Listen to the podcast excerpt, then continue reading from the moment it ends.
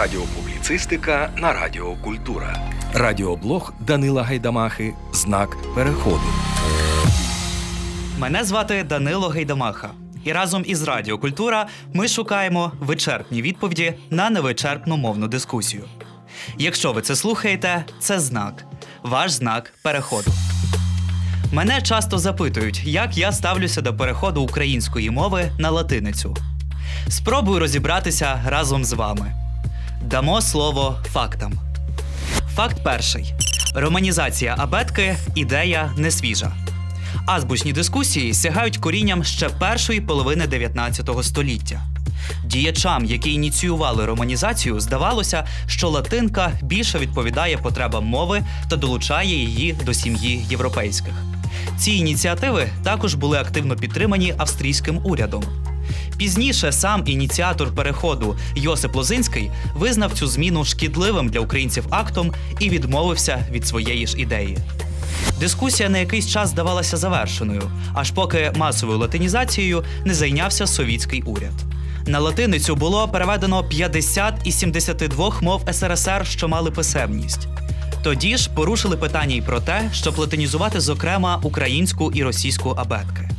Та вже в другій половині 30-х років совіти почали повертати мови до кириличної системи.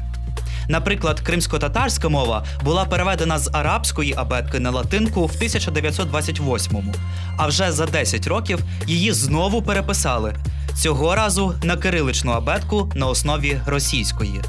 Тож до сьогодні Кремли послуговуються подвійною азбукою, що спричиняє неабиякі труднощі. Знак переходу.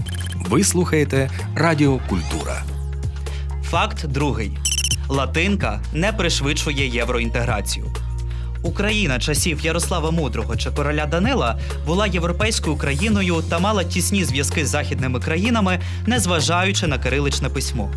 Тож і сьогодні може збагачувати європейський простір своєю кириличною абеткою, як, наприклад, це робить Болгарія. Протилежним прикладом є Сербія. Латинізація сербської абетки не зробила країну частиною ЄС, не пришвидшила необхідних реформ і не запобігла політичному заграванню з Росією. Факт третій: кирилиця це не лише ідея, вона є контактом із усією нашою спадщиною. Відмова від традиційного письменства створить штучний розрив із нашою величезною літературою різних століть. Але ж сьогодні пам'ять для нас важливіша ніж будь-коли. Наша сьогоднішня кирилична абетка це результат столітніх напрацювань, а також результат опору українців і українок, які боролися за право говорити українською. А такі літери, як «Ї» та Г, взагалі можуть розповісти власну окрему історію про опір і протидію імперії. Тож бережімо мову, кожен її символ і звук. Модернізуймося та інтегруймося в Європу ціннісно та політично, а не через відмову від себе. А якщо ви дослухали цей випуск до кінця, це ваш знак переходу. До зустрічі! Ви слухаєте Радіо Культура.